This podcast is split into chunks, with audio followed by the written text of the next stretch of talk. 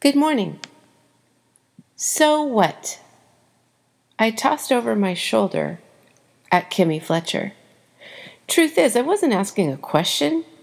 I said it with sassy sarcasm in the same vein I said, Big deal.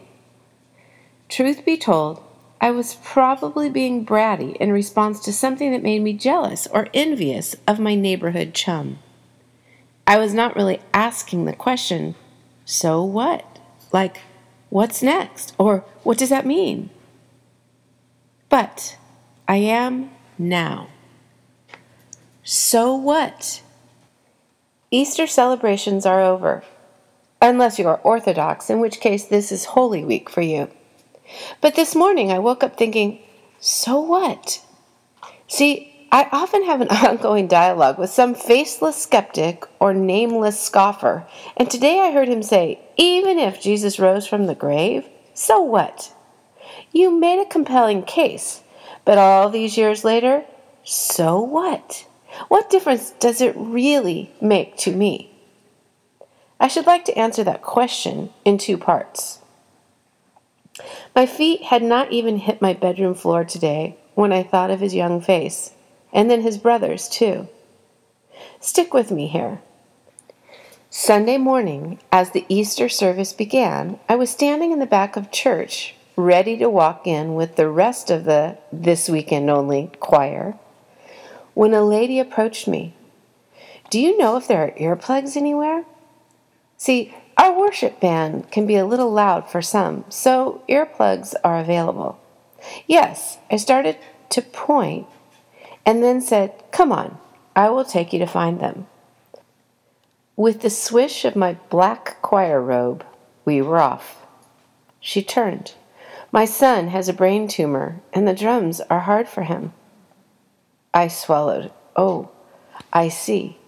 Now, that's not the crippled son you helped into church, the other one. I turned to look into her eyes, which quickly filled with tears. Instinctively, I reached out and hugged her tight. Could I maybe pray with you after the service? Listen, God still does miracles. I know because He did one for my son. God still answers prayer. Oh, yes, please. We parted ways, she to her seat with her family, me to walk in with the choir. As the service neared its end, I made my way to the earplug mama. I stood several feet away so she could see me, but without pressing. I mean, who knows? She could have decided against the prayer, that I was weird and she wasn't down for it. Not so. I smiled. She smiled. So I stepped forward and introduced myself to her family, which turned out to be nine in number with grandparents and uncle. Everyone else was filing out of the packed sanctuary. I explained to them how I had materialized, meeting the mom and all, and why I know that God hears and answers prayers. Then I turned to the young man with the very short hair. If it's okay with you, could we pray that God would totally heal you? I gently queried. He nodded and said his own quiet yes. I explained that my two year old had needed God's miraculous touch when the doctor's best guesses about his kidneys had failed. See, I don't know what you believe, but I grew up in a church where folks did not talk much about miracles, I explained.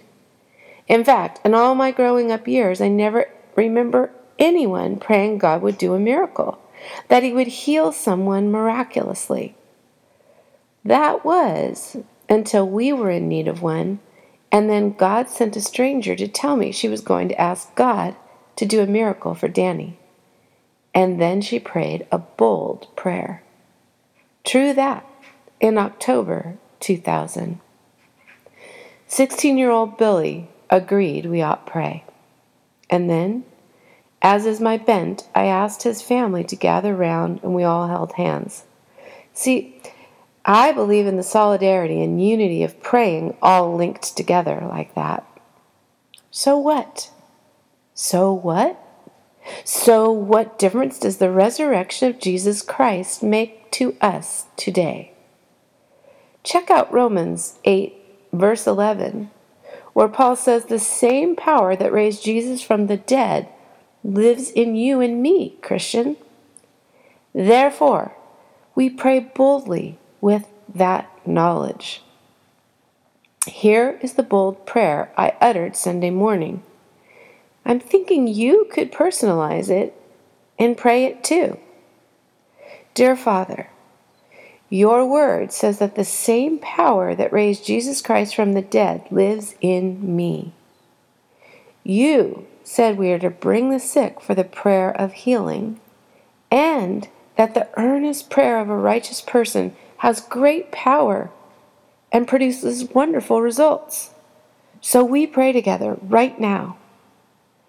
And Jesus, just before you went to the cross, you told your disciples from now on that they should ask for things in your name. We know that there is power in your name. Therefore, in obedience to you, we pray for Billy and Jack. Now, friends, you might add in Angel, Tony, my dear Kevin, 19. We lift them up to you and we pray in your powerful name, Jesus, that you will touch and heal whoever it is you're praying for. Use the doctors, medicine, technology if you wish. We know that you did not cause this illness, but you can heal it. And that is what we are asking for today. We pray this in the authority of the Scriptures and in the power of the name of Jesus. Amen. So what, friends? That's what. The same power that raised Jesus from the dead lives in you.